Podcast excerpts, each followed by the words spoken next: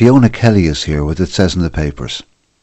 Hundreds of mourners formed a perfect cross outside Ashling Murphy's funeral, filling the T junction below St Bridget's Church as they clutched flowers and each other's hands. Inside, the congregation heard from Bishop of Meath, Tom Deenihan, who spoke of the nightmare of recent days and how the country had been united in grief. Irish folk song, The Mountains of Pomeroy, had never sounded so mournful as musicians who loved Miss Murphy played it, their music floating through the churchyard in Mountbolus. Yellow roses were held by her Camogie teammates, who formed a guard of honour as her hearse approached. Children from Durrow National School, where Miss Murphy had taught, formed another tearful guard of honour by the churchyard entrance. As Ashling's body was brought into a local parish church for the last time, clouds closed in overhead and rain began to fall. Small children stood silently in the rain, heads bent and perfectly still, holding parents' hands as the funeral mass began.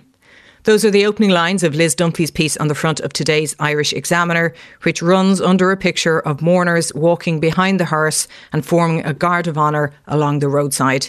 The Irish Independent, meanwhile, devotes its entire front page to a picture of Ashling and her boyfriend Ryan Casey, both smiling for the camera on her graduation day.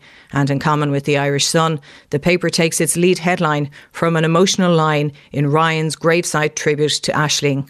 Goodbye for now, but not forever, darling. You will live on in all our hearts.